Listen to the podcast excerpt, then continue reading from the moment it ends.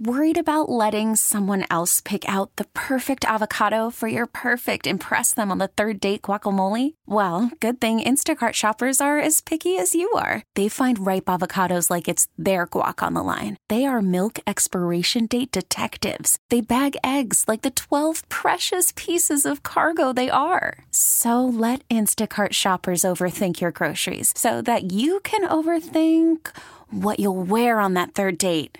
Download the Instacart app to get free delivery on your first three orders while supplies last. Minimum $10 per order, additional term supply. Hey there, it's Larry Morgan here, another Snark Monkey episode, and back for the second year in a row. It is Josh Welsh, president of Film Independent, the organization behind this weekend's Independent Spirit Awards on Saturday the real award show this weekend. If you're a movie lover, it's happening on Saturday. It will be broadcast on IFC and also worldwide on their Twitter feed. Uh, he talks, uh, well, we just get way into the weeds talking about independent film. And this is, boy, this year is just a treasure trove of riches, of uncut gems, if you will, throughout the cinematic universe in independent film. So join us, won't you? And make sure to check out the Independent Spirit Awards on Saturday on IFC, hosted by Aubrey Plaza. Here we go with Josh Welsh.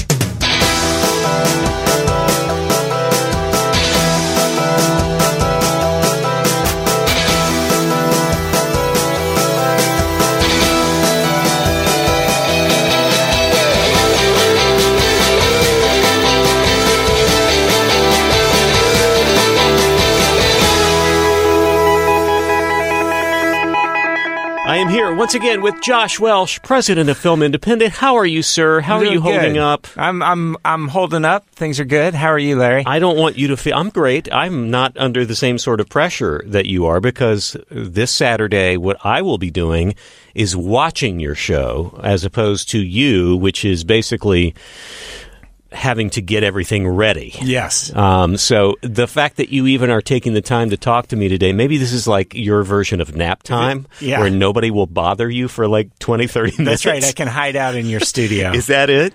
You just came to me as a respite? That's right. for- I'm avoiding everyone in the office. I'm avoiding the show producers. No, I, Wow. I love talking to you, and it's um, Awesome. I love getting the word out about the Spirit Awards too. Yeah, it's coming up on Saturday, and this is a crazy time. You know, we put on an award show on the beach in Santa Monica in a tent in Yeah. February. It's the dumbest idea, but It would only be dumber if it was like in Chicago or Yeah, Minneapolis or something. But uh, it happens to be for what we in Southern California called call winter. It happens to actually kind of be cold. Yeah. So what is the current forecast? Current uh, for its forecast Coleman? is uh, sunny and 66, All which is perfect. That's not I mean, that's terrible. actually awesome weather for Yeah. this. The last couple of years, we've had rain either the night before or the morning of the show, Yeah. which is, I, I mean, really, it, it's it's quite scary when you're dealing with the elements and you're doing a live television broadcast out in it. It's But- kind of been fun to watch when it has been a little soggy, other than the fact that you are uh, di- terribly concerned about people losing their footing and Oh, yeah. falling and hurting themselves. Yeah, yeah. Or the possibility that the amount of electrical equipment you have in Yes. there might electrocute someone. Other than that, Other than it's the really fun to watch those. issues, yeah. No, we. I mean, in the last five years, there was a year when it rained the morning of the show, and we actually had. And this is a well-produced, good-looking TV show, Yeah. show, but we had to have. no, we made on it sound so janky. I'm Yeah, sorry about it's- that. it's not. It's a, it's a really well produced, great looking show, but we actually had buckets on stage Yeah. because the rain started coming down in the middle of the show, and there was like. You're in a tent. It's a well-made tent, but it's it's a Yeah. tent, and there was a leak, and it was coming on the stage. And we're like, "Oh my god!" Like, Yeah. you have talent coming up to win their awards, and you don't want them to slip in the water. so, And, and some of them were literally just having trouble keeping their footing. So Yeah. it did make it a little more exciting Yeah, yeah. for reasons you didn't intend. Yes. What we are talking about, of course, is the 35th annual Film Independent Spirit Awards. Um, uh, the uh, what is the nickname? Uh, the the Spirities. That's not it. It's the, indie over the years, indie spirits. A lot of people call it the the Indies, the Indie Spirits, the Spirit Awards. All right. In its very first year, before it became the Film Independent Spirit Awards, and this is long before I was with the organization, it was it was actually called the Findies, which was the Friend of the Independents. Oh. like the very first year of the show, they're like, let's let's do an award show and we'll call it the Findies. yeah, I don't like that at all. Thankfully, that one didn't. Yeah, stick. good. Yeah. uh, thankfully, over 35 years, somebody kind of Yeah. you know figured it out. But it, 35 years though is quite that's quite impressive actually because this is an awards show that has not as a show has really kind of only started to gain some a, a, a little more prominence, I would say, over the past four or five years, mm-hmm. where it's people have been begun to notice. I think largely due, due to the fact that there have been some issues and some disenchantment with the larger awards shows, let's right. say, or the, yeah. the the award show whose name we shall not speaketh. Uh, if yeah. you want to go a Harry Potter, yeah, yeah. Um, and and part of that is due to the fact that just from the very nature, and we talked about this before, the very nature of independent film is that you are generally going to get more diversity, more cultural stories, more yep.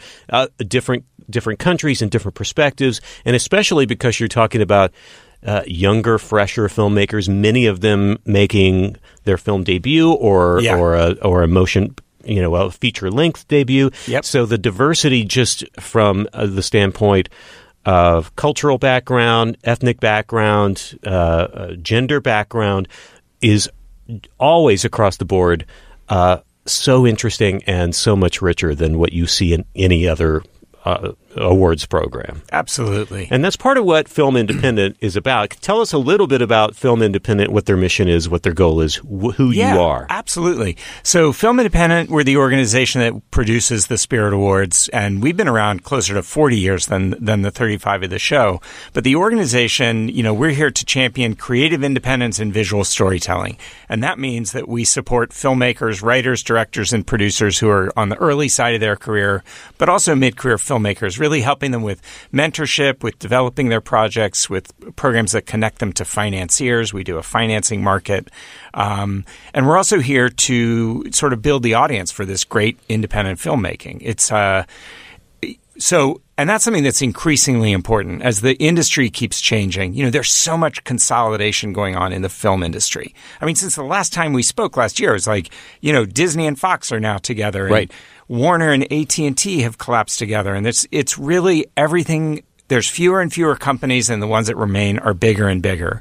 And while some of those companies make great movies and great TV shows, the fact is, for independent creative voices, that's generally not a good thing when there's fewer companies out there controlling what gets made and what gets distributed. Yeah, but in theory, you would think that there would be less opportunity for independent filmmakers. And yeah. yet, it feels like maybe some of these bigger companies actually have the opportunity for independent filmmakers to uh, ha- have their work be seen simply yep. because there are more places to see them now. Because if you open up the door to streaming, and uh, uh you know, art houses might what that old term sounds uh-huh. so antiquated now, yeah. but art, you know, art houses for movies.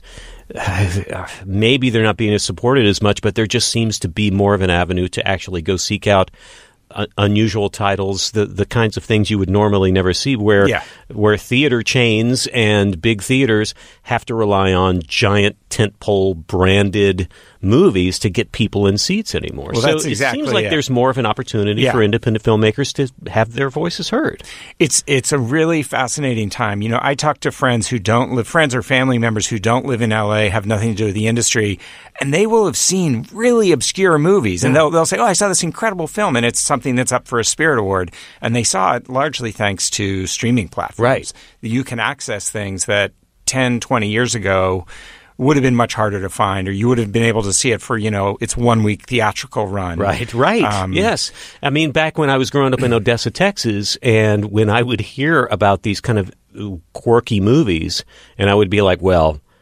I'm going to have to wait for that to come out on VHS when that gets invented yeah. because yeah right because exactly. I don't know where I'm going to see that until I move to LA and I literally spent I mean one of the reasons I did it had terrible grades at USC was uh-huh. because I was scooting off to the Nuart because I was playing catch up on all these movies uh-huh. that I would have never been able to see before. I think of something like Cutter's Way, which is I don't know why that Great sticks film. in my head. I love that uh, but Ivan uh, Pass, uh, Passer, I believe, uh, Jeff Bridges stars in yeah. that. It's an uh, uh, an amazing the, the film. director on that just passed away. Oh, I that's he, yeah. that's correct. He did. Yeah.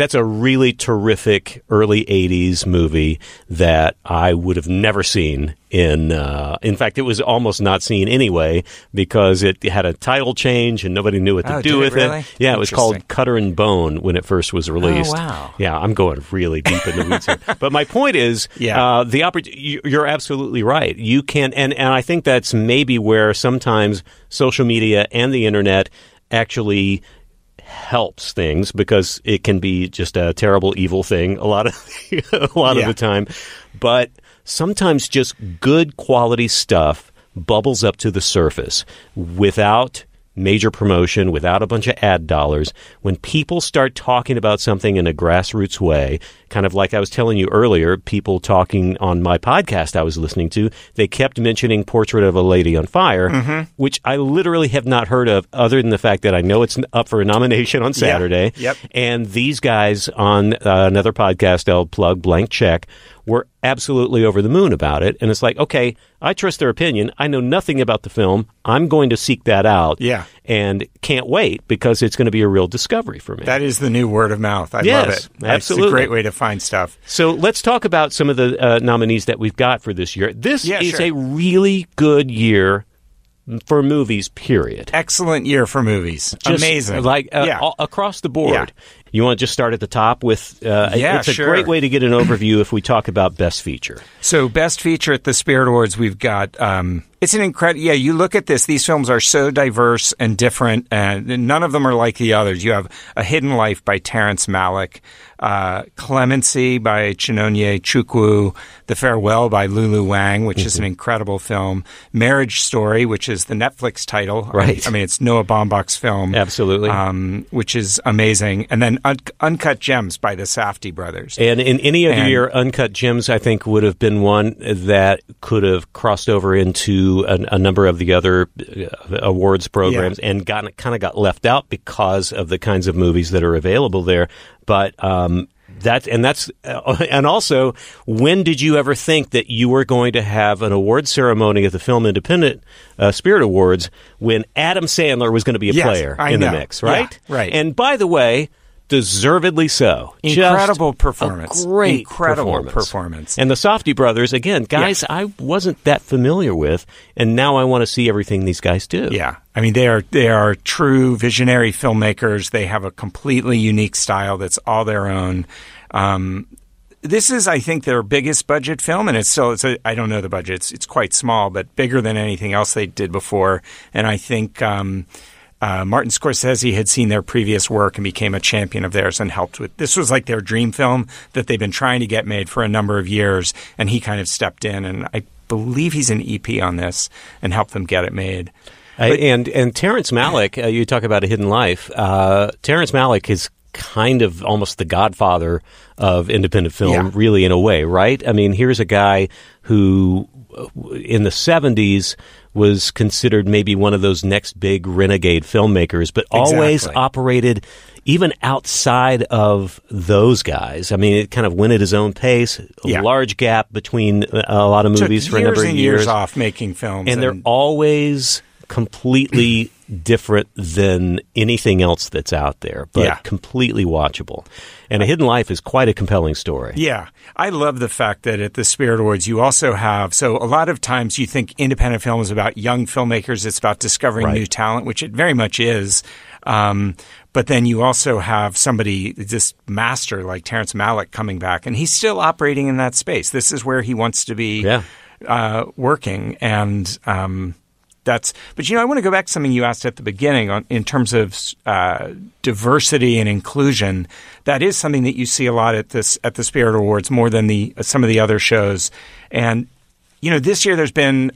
As there has been for several years, a real conversation about the lack of diversity in Hollywood. It's, it feels like it's not changing, right? And when you look at the stats, it's generally not not a good picture in terms of women having opportunities to direct, people of color, on-screen representation. It's like the industry is very stuck in its way and in terms of whose voices get shared. And I'm glad that conversation is going on. I have to say, in the award space, I do. I have to admit, I get a little frustrated sometimes because people will be ragging on these other award shows about how it's you know this lack of diversity, and I'm I'm over here saying, hey. thinking, you know, it's true, very good point, but the the Spirit Awards has year after year really been forging a path of recognizing, right? right? We have a lot of films directed, written, directed, and produced by women, by people of color. And, and always um, have. I mean, if, if they've been have. out there, yeah. then then you've recognized them. And and it, it the the thing that it brings to mind for me is that it's not that hard to do. yeah. you, you, you, it's really not. There's so, especially this year, there's so many incredible films right. directed I think women. that's the second level of frustration is then when you do have more female filmmakers working and, and making movies that, that yeah. deserve recognition, and then they aren't.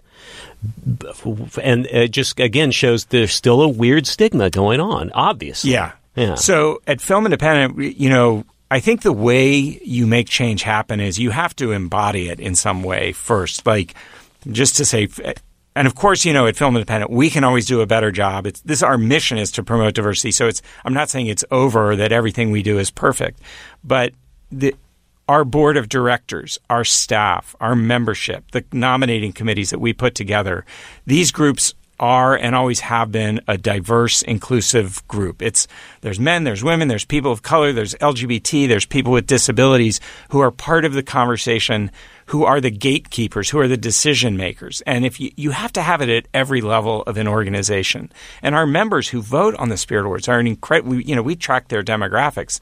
It's a very diverse, inclusive group. It's equally men and women. It's people of color. It's it kind of everyone is welcome at Film Independent. And when you have that at every level, then when it comes time for the Spirit Awards, it just it shows right. up. It's not like we don't have a diversity committee. We don't have like a little ampersand saying, "Oh, we got to make sure it's diverse" at the end of the conversation. Right. It's baked in to the process. Well, that's because happens. I think you you guys tend to go into the whole process going, "There are other stories to tell." Yeah. And and why don't we give opportunities to people to tell their stories who may not have the resources or the means to do that if the story is worth worth telling. Yeah. So when you start with that mindset, then that opens you up to any country, any background, any story, no matter what it is.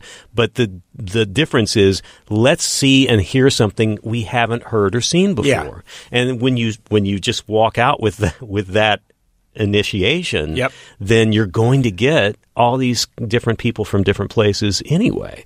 So, um, and you know, to that, I like I come to film as a film lover. Like I just I've loved movies since I was a little kid, right. and I think I mean I love lots of different aspects of movies, but what I really love is walking into a theater and discovering a filmmaker that I didn't know before, right? Mm-hmm. That's the best thing about going to a festival or just going to see a new movie. I, I tend not to read reviews beforehand. I mean, sometimes I do, but the, I love going in blind and just being surprised. And I feel like that's what happens with independent film. Like that's what's great about independent film is you just Lulu Wang, The Farewell, like that right, movie right. to to discover that her world, her family story showing up in that film is such a great thing. And I think any time that I can go into, I mean, movies has always been an escape for me, and and um, I, I, think for a lot of people, it, it's and it doesn't have to be a fantasy world, but if I'm being exposed to a, a, a place or a culture that I didn't know that much about before, mm-hmm. and it's it's brand new to me, but I it feels absolutely authentic, whether it is a fantasy film or not. If I feel like it feels like a real thing, and The Farewell is a prime example of yeah. here's a, a cultural thing that through Awkwafina's eyes, I get to both relate to her and also learn something I didn't really know about that cultural choice, which is basically yeah.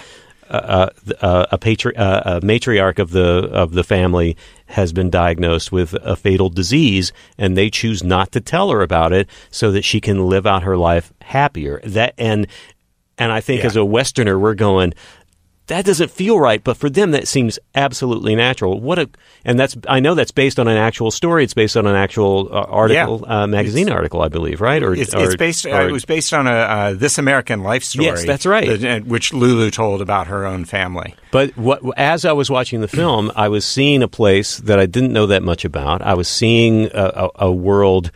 Uh, again, through Awkwafina's eyes, as kind of mm-hmm. somebody who straddles those two word, worlds, and I felt like it was yeah. absolutely authentic from the moment I was into it, and I was just soaking it up because I, I, I know I would never act that way. I know I would never be that yeah. way, but it resonated with me because it was so important to this family. But That's a- that that's what you get with independent film, whereas with the studios, and I have to, I'll, I'll preface this by saying I go to the, I I see everything. So Yeah, I we- go to the big studio. we films, talked right? about this I- last I year. we them. love movies and we But, love those. Yeah, yeah. it's fine. It's Yeah. great. But like, so I have a 13 year old daughter, and she is now she she kind of held off on the Marvel universe for a long time, and Yeah. now she's just going in deep. She's watching everything. Oh and, no. And Are you rewatching? so I'm her? rewatching. Yeah. and it's fun. But I'm like, I mean, it does strike me that it is such a like it's the Marvel Cinematic Universe. In meaning, it's one world, and all the characters operate in the same world, and there's a common aesthetic to Right, it. right. And, you know, some movies are great, some movies are not great, but it's all like you feel like you're in this one world, and I find it it's just so limiting. Like it's great. It's the Marvel Cinematic Universe. I'll always go and check it out. But it like scratches you're in itch. one thing Yes. and and you could say the same about the DC universe and certainly the Star Wars Disney universe now. Is like, you know, I love Mandalorian. I'm watching that, but it's I actually love Mandalorian. But it's like Me too. I just think it's interesting that these corporations are they're doubling down on building a universe. It's a branded property that they control and the storytelling is all limited. Once you're in the Marvel universe, there's certain rules that you have to play within. And I just feel like audiences need so much more. You know, whether it's a movie like Portrait of a Lady on Fire or Clemency or The Farewell or um, any uh, Booksmart. You know, Olivia Wilde's movie this year was like that doesn't belong in any cinematic universe. It's her own story, and that's what audiences are really clamoring for. Yeah, uh, uh, and we should mention Booksmart up for best first, first feature for Yeah. Olivia Wilde. And even when that movie came out, and it got su- that was one of those movies that when it started to hit, it was people seemed to just have a thirst for this very refreshing take on something maybe that felt familiar, but it was For coming sure. from a Yeah. completely different perspective. Yeah. And at the time, I remember thinking, uh, books. It just shows you what kind of a rich year it is for independent film because I remember thinking at the time, well, that thing's going to clean up. And the fact Yeah. is, it's uh, it's competing against a lot of other really really good movies. Yeah. And I'm really excited for Olivia Wilde that she got recognized uh, from the best first uh, Yeah. feature here. Yeah, yeah, I am too. Um, what what other categories uh, are a prime example of this? I mean, I think if we look at the performances, that's a really good cross section. Let's look at best female lead. Tell me about Karen Allen in Colewell. So Karen Allen, I mean, I, I'm sure your listeners know Karen Allen. She's been just she's had an incredible career. She's been acting for you know several decades, and um, By the way, we're talking about Indiana Jones. Indiana. Jones, We're talking Karen about, Allen. Raiders of the Lost Yeah, Ark. Karen Raiders Allen. of the Lost I mean, Ark. that's the iconic role, right? You know- and and Animal House. she was actually nominated for a Spirit Award. The last time was back in the '80s for um, Paul Newman directed a, a film version of Glass Menagerie that she was in. Right. And she is amazing. Um, Colewell is a beau- you know it's a lower budget feature. It's a drama. And it's a really nuanced performance from her. Um, it it's it's beautiful work. Um, definitely not. I mean, again, not to keep talking about other award shows, but I think we really our nominating committees watch everything. This year we had close to 500 eligible films that they watched. It was it was a huge increase over the number we got last year, which is interesting. But they really take it seriously. They watch everything, and I love it when um, I mean Karen Allen get, got great reviews for this performance, but it didn't really get in the awards space Yeah. other recognition. So I was very happy that it did from us. Um, of course, Renee Zellweger in Judy is um, a tour de force performance, um, and that's one I'm sure you know she's uh, other award shows are looking at her for as well. But Absolutely. it's it's also sort of a comeback for her. I mean, comeback's the wrong word. She never went away, but it's it's just a kind of a career defining Well, performance. she from had some very kind of high profile performances and then didn't. And uh, Yeah. and I, I think she's always been somebody that, that people have res- respected quite a bit. But then when you're you're not in that kind of award circle for a while anymore, and and especially or if you're not in a hit, you know, you can go a couple of different directions, and then to come back with something so poignant Yeah. and so on the mark uh, for, as that performance, you you can't help but go, oh. Uh, it's a reminder Yeah. of maybe we just kind of relegated her to a little bit too much of a bubbly, you know, romantic lead or something. And it turns out, Yeah. oh yeah, you know what? I forgot. She's really, really good at what she does. Yeah. She, she also did all of her own singing in that. Yeah. And um, and she just brought, you know, she was Judy Garland in that, but she also brought so much of herself. And I think like another Judy Garland I loved a few years back was Judy Davis, who, who Yeah. did her, but it was a totally different type of Judy Garland. Right. And in this one, there's kind of a lightness and humor and vulnerability to the way Renee Zellweger played her that I thought was just unexpected and beautiful. Um, and then Alfre Woodard in Clemency. Well- this is a film that didn't come out until December, so a lot of people still haven't seen it. And she plays a prison warden who deals with the death penalty, and she kind of oversees like when people are going to be executed. And it's like that's something I never thought about. And I, I've, I mean, I. I I'm embarrassed to say, or just not even embarrassed, but it's just true. I I haven't thought much about the life of a warden and what it's like to be in a prison. Um, a lot of wardens are African American and are African American women. Like this is maybe not what would, who would have ever would- thought of that that? you would think. Right. And so this is like what it's like for her, and just the humanity of going through and and the way you interact with prisoners and when they're coming to the end of life and and how that impacts her and her family. Um, and Alfre Woodard, I mean, you know, I mean, just you're just that's Yeah. I mean, you you couldn't have a more solid name in any category for any year than, Yeah. than her. Uh, Mary Kay Place and Diane and Elisabeth Moss in Her Smell, Uh, which yeah, another. that's Yeah. one of those performances where it's like, how is this actress going to this actor? Uh, I'm trying to do that more often.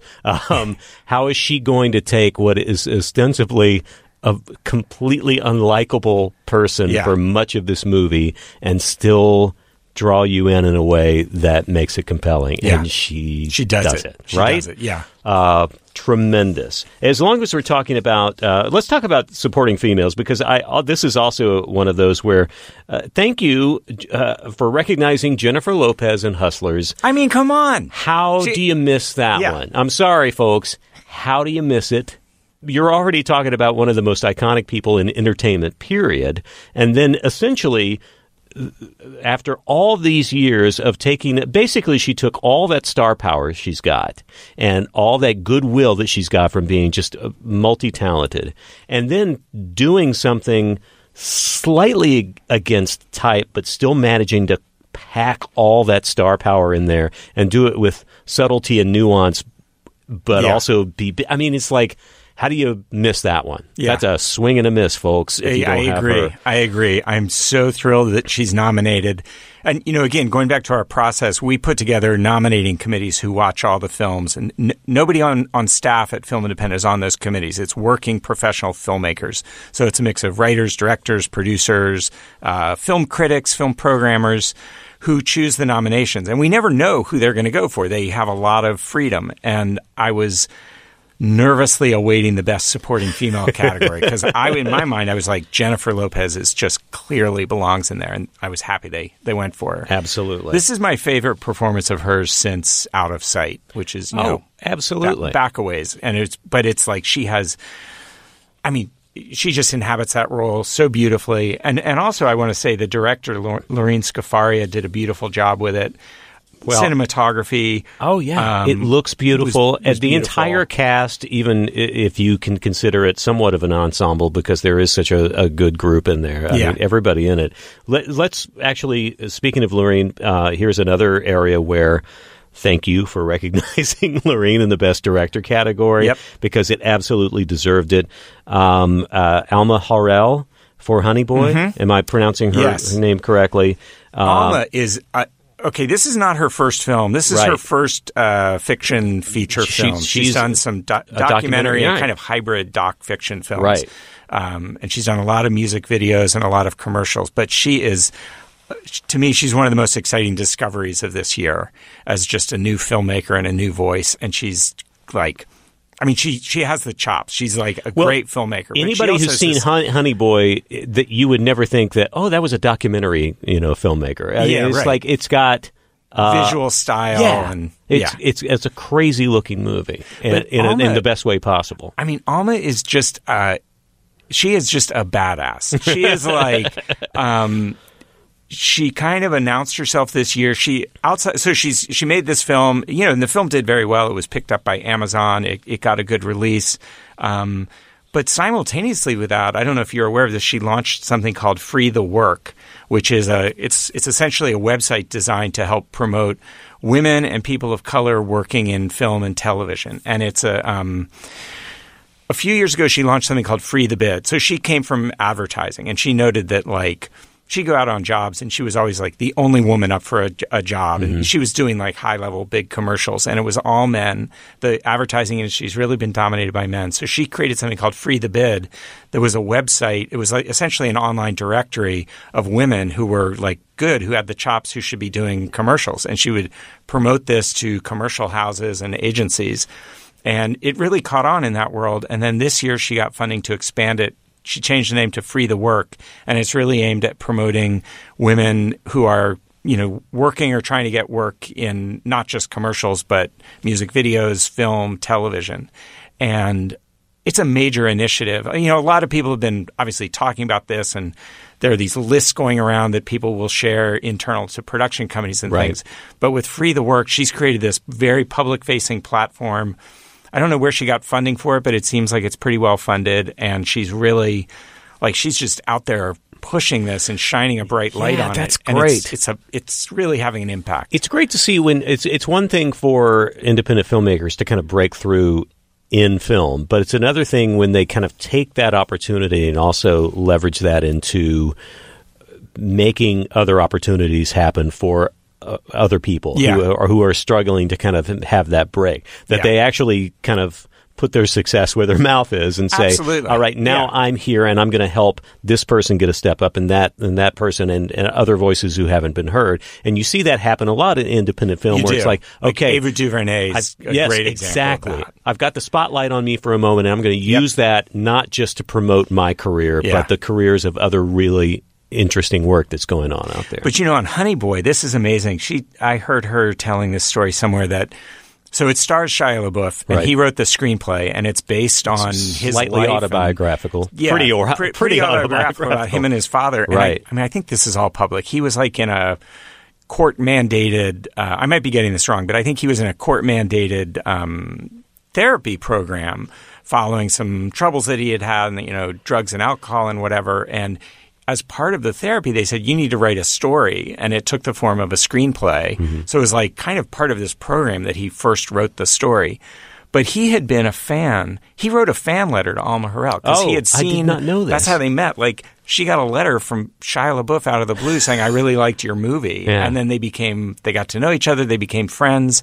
I think they did a short film or music video together, and then they did this. And so now they've become collaborators. I think they're doing another film together. But it was just, I don't know, it was a great story of like, can you imagine getting a fan letter from Shia LaBeouf? Right. And then you're like, "Oh, let's make a movie together. So Oh wow, amazing! And it's turned into something. I mean, it's like the, their sensibilities totally meshed in Yeah. a way that's like because it could have.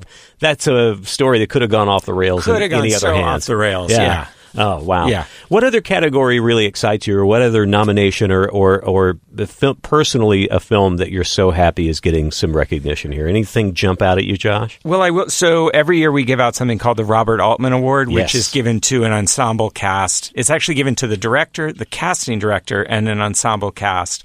And, And thankfully, the casting director. Why isn't a casting director uh, given more credit? And they given never awards? are. I mean, it's really Right? a lot of award shows don't recognize them at all. I mean, the the Casting Society of America does, but uh, outside of that, I think it's the Spirit Awards with the Altman Award Yeah. is really and Marriage Story. I mean, those performances, any one of those performances, you know, whether Scarlett Johansson or Adam Driver, or Laura Dern, they're all so strong. But it's it, that is the story of a of a family. It's a family going through a divorce, and all the people in that in that going through that, the different divor- divorce attorney, the kids, um, the the boyfriends, the girlfriends. It's like such a cohesive cast. So I was really thrilled that we gave that the Robert Altman Award. Right, that's wonderful. Um, I mean, in a movie where Merritt Wever shows up and she's Oh, only on yeah. screen for just a few minutes, and still you're going, Yeah. oh my god, everybody in this is that good? Yeah. uh, I mean, Ray Liotta, uh, it's oh, like oh my God. unbelievable. It took a while even to go. Wait, that's Ray Liotta. that's Goodfellas, Ray Liotta, Yeah. right there. Yeah. Uh, amazing. Uh, Um, that's that's and and uh, that's a, a perfect connection to somebody like uh, Altman too. That's that that one I love. is fantastic. Um, and also, you know, yeah, I mean, all the acting categories, frankly. Um, best male lead, you've got. Um, Oh my God! This guy Chris Galust from Give Me Liberty. That's a film that I'm betting a lot of your listeners have not seen. I, again, not familiar with it. Incredible film. Um, I believe it's I, you can you can find it. If you go online, you can find Give Me Liberty. But it's an incredible film, and Chris is really to me a discovery. I wasn't familiar with him before this. Um, Kelvin Harrison Jr. in Luce. He's an amazing actor, uh, young guy. We're going to be seeing a lot of him, and then and then we have Robert Pattinson in The Lighthouse. Totally different type of performance oh from gosh. him. And this is Adam not your Sandler. Twilight, folks. Yeah, and Adam then Sandler, in the mix. Uncut. Gems. You know, which if if you're looking for um, Happy Madison and you go into this, you might not be thrilled, but um, oh my god! But it's the- just but- a heartbreaking tour de force performance. But you are getting Sandler, but you're getting it channeled in a way that you've never quite seen before. I mean, it, again, it's and it's not that he's only a one note guy, but it's it, you can kind of never forget it's him. Mm-hmm. But it's it's that manic energy that he has utilized in a comic way in other movies. And this is actually surprisingly a very funny movie for as Yeah. dark as it is. Yeah. But it's also the one of the most tense experiences I've ever had in a film where it has nothing to do with suspense or you know you're not being manipulated it's just watching somebody make terrible decision after Terrible, terrible, terrible decision decisions. all of it motivated in his mind by something that makes perfect sense to him and he sees playing out a certain way Yeah. and you're going and the problem is that because i think we all know people like this and hopefully it's not we see ourselves in it we all know people who are like stop doing that just oh just for a Yeah. second think about your actions and we know people in in the world who are just I'm moving on Yep. to the next thing to cover the thing behind me so that I can do the thing ahead of me that will cover that thing that I just did. Yeah. It's insane. I lost 20 pounds Yeah. just clinching, I think. I have a friend who who uh, I did too. I have a friend who watched it who told me he said I don't know. Everybody's saying how. How tense that movie made them feel. He's like, that movie just felt like the inside of my head. And I Oh, was like, no. oh my God. I, Okay. I have concerns That for says you. a lot about you, it's dude. really, yeah. Uh, and that's, uh, but it's immensely watchable. Uh, and that's the thing I hope, that, like, if you see Adam Sandler and you go, okay, I know that's not a typical Sandler movie. Right. And you get into it and it, it, it definitely is not what you're used to seeing, but it is absolutely watchable. And, uh, it's a, it's a great entry point if you're a little wary of independent movies. It is highly entertaining if Yeah. you, uh, are willing to just kind of put up with yeah, that it- tension. it- it's very true. It's interesting though because it is it it is Adam Sandler. Like it's not. Yeah. he's recognizable as himself. Yeah, but he's not doing. it's- Uh, it's it's not like he's doing an impression of something, or he's he's dropped into a character in a method way. Right. But uh, and you get over that it's Adam Sandler right away because you do believe he is this character. It's that's what makes it such a special performance is because it's hard to get past a, a presence that big, Mm-hmm. that's a star that big, and the fact that he was able to do it and. And carry that movie because he's virtually in every frame of it. Yeah. Uh, and the Safdie brothers, again, as I mentioned, the, the the guys who directed it are somebody I have to go back and, and look at their other stuff. I just have Their to see, and I can't wait to see what they do. They, and they've worked with some really interesting actors. They they did a film with uh, Pattinson a couple of years ago that was also great. Um, yeah, they they're amazing filmmakers. Um, they've made I think four or five films now, and this feels like the culmination of like they have a, a, a definitely a visual style and, and a thing that they do is sound design that's very unique. Um, but um, yeah, I also think our international film category. So we're you know every award show handles international differently. Right. Sometimes it means foreign language. Sometimes it means made in a, a foreign country. For us, we have. Um, something is international if the writer, director, producer are not U.S. citizens. So we don't care what language it's in. It can even shoot in the U.S. If a foreign, if a director from abroad is making a film in the U.S., it might feel like an American film, but for us, we're going to count it as international. Gotcha. Um, this year, none of them fit that profile, but um, you know, it's it's a hard category because we have we we always have five nominations, and actually this year we have six. What am I saying? Um, but they're like the the five or six best films from outside the U.S. for the year. So it's a very very high bar. These tend to be incredibly uh, accomplished films from different countries. Um, and, And right off the top, Parasite from I mean- uh, South Korea is uh, obviously that's getting gotten Yeah. the most attention out of out of m- uh, most of these, deservedly so. Yeah. It, it still probably is my favorite movie of the year, uh, although I haven't seen some of these others in here. Parasite is one of those movies that um, I mean, Bong Joon Ho, the director, is is a like an auteur now. He's he's made many incredible films, but to me, this one, yeah, it's my favorite film of the year as well. And just, um, or it's, I, I shouldn't say favorite. It's the film that I find myself thinking about the most. Right. That's stuck with me. I'm just like, what? Like I did, not expect that. Yeah. I, I, you know, it's like And it's also just as a movie, it's somebody who is in full command of the cinema. You know, when you see somebody who's Totally, yeah. absolute, who where every thing that he his mark is clearly all over, and that's not to say that every performance in it. it as an ensemble, again, that group is note perfect, and Yeah. those actors are amazing. Uh, it's beautifully shot, it's beautifully designed, uh, but it is just cinematically just this thing that takes you again. Talk about putting you in a place that you've Yeah. never quite experienced before. I don't know if that's at all what South Korea is really like in real life, but I. But I, I, but whatever world I'm living in, I want to know more about Yeah. that, and I kind of believe that in some way it's authentic, even if it's his ideal of what that class struggle is supposed to be like. Yeah. I, I, I again, I same as you, Josh. I couldn't, I haven't been able to stop thinking about that movie. Um, I love how excited we're getting talking about Yeah. movies. You know, a lot of people say we're living in the golden age of television and streaming, and of course, there is a lot of great stuff that you can see that way. Sure. But I find like movies, the movies are so good, Yeah, right? It's, yeah. This is not a dying art form. This is like just incredible work is being done. Well, you can have both. I mean, I, Yeah. th- the great thing is that there are people who are able to tell stories over the course of 8, 10, 12 episodes and do that beautifully, and Mm-hmm. there's a place for that. And I think we all enjoy that. But also, sometimes you just need 90 minutes or two hours of telling a story, and it doesn't need to be a sequel or a brand or a franchise. And, and, and that's where the original stories come in. And it, and it doesn't need to be any more than that. Mm-hmm. And those ultimately, I feel like, are still more satisfying experiences. I'd much rather talk about Parasite or Yeah. His Girl Friday or Yeah, yeah. or The Godfather than um, man, wasn't uh, The Sopranos great? Of course, The Sopranos was great, but what's going to live with me longer than that?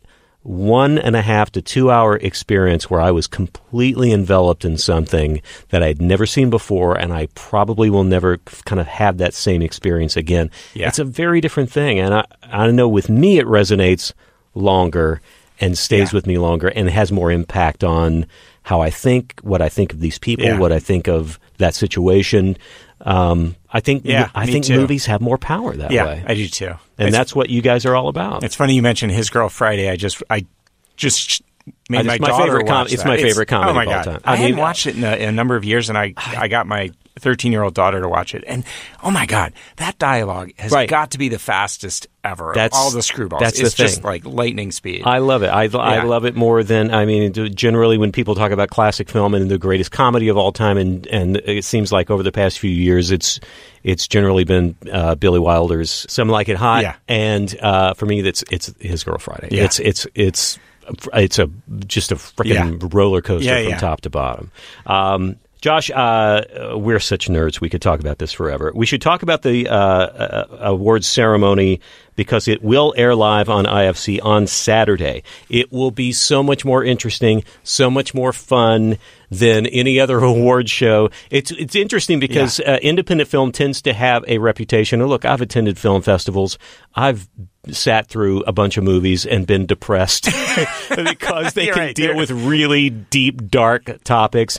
I, you know, and what's really interesting about the your award show is that it is so irreverent, so goofy.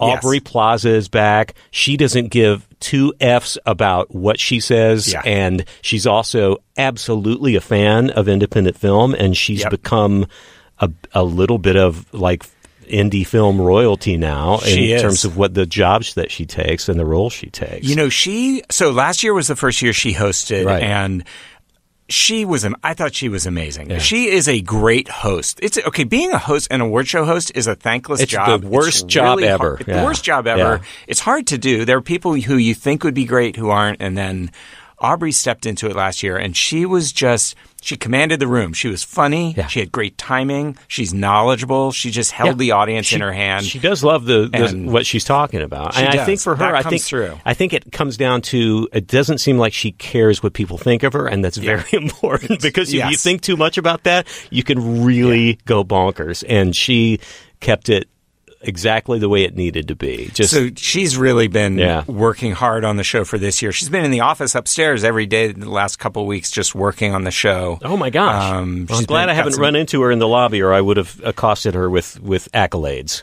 But and, one- and she would have sent security after me. The show is it's broadcast, so it's on February the eighth. It's broadcast live on IFC. It's uh, two p.m. West Coast, five p.m. East Coast time. But we're also going to be streaming live on Twitter, Right. On the the Film Independent Twitter page as well as IFC's page. So if you don't have IFC, go watch it on Twitter. You can see the whole thing there. We're also doing an arrival show hosted by American Airlines. It will be really fun. Um, but uh, honestly, having the show on Twitter, this is the first time the Spirit Awards are going global. You Yeah. can watch it anywhere on the planet. That's and I have to tell you something. This is really weird. Last year, it was not available. Uh, it was only available in the U.S. and we got complaints. Internet. This is so crazy. we got on Facebook. We got um, for some reason, or on Twitter, we have people internationally who follow Film Independent, and we got over a thousand complaints from people outside the U.S. saying, "Why can't we watch the Spirit Awards?" There's this audience outside of the U.S. who knows about the show and wanted to watch it, and we were like, "We didn't put it out there because we didn't know you, you know, that this this would Amazing. You'd want to see it, and now we're going global, which I'm really thrilled because this is going to build the audience. If you uh, think that the typical award show you watch is has become boring or predictable, or y- y- you just don't care about the people you're seeing go up there, or you just want to see something that uh, celebrates the art of filmmaking. Uh, Perhaps a little more in depth and a little more in a challenging way, and it's really fun. And if you want to discover movies that you can go ahead and admit, I've never heard of that, but it, it looks interesting. This is the one to watch. It is always so much fun. It is fun to Damn watch straight. top to bottom. um, it's you never know kind of what's going to happen, and it's we don't play people off. yeah. And and you also see kind of genuine, and it's also not the the silly drunken drunk uncle of award shows. That's Which right. we know which one that one is, even though there definitely is some imbibing going on. Um, man, it's it's such a refreshing thing to watch every year, and it's truly my favorite award show. Thank you, Larry. And That's I great always to hear. discover something new that I, I just I, I can't wait to to dive into. So, Josh, I wish you the best. I know it's going to be Larry. a big big year for you. Thank Um, you. and thank goodness you have great movies to celebrate Yes. this year.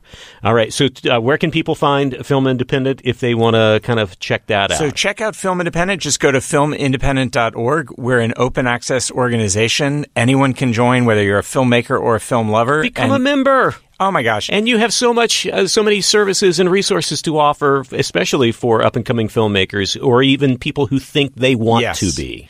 our members are the ones who vote on the winners. This is the thing. So Yeah. The, this is the other thing I love about the Spirit Awards is the the winners are chosen. But we have about eight thousand members now around the world. Mm-hmm. And they get to watch all the nominated films. We send them out via secure links. They get. I mean, this year I think we sent out 39 films to our our members, and I mean, for the price of membership, it's a it's a great deal. but also, but more than that, you become part of the community of like Right. the people who decide like these are the best independent films of the year. So yeah, everybody should join. Yeah. I mean, if you love movies, it's worth supporting just just for that reason Yeah. alone. Oh, Josh. Thank you, So excited. All right. So come back next year. We'll talk for three hours. Okay, sounds Uh, good. Yeah, block off enough time. Thank you, sir. Thank you.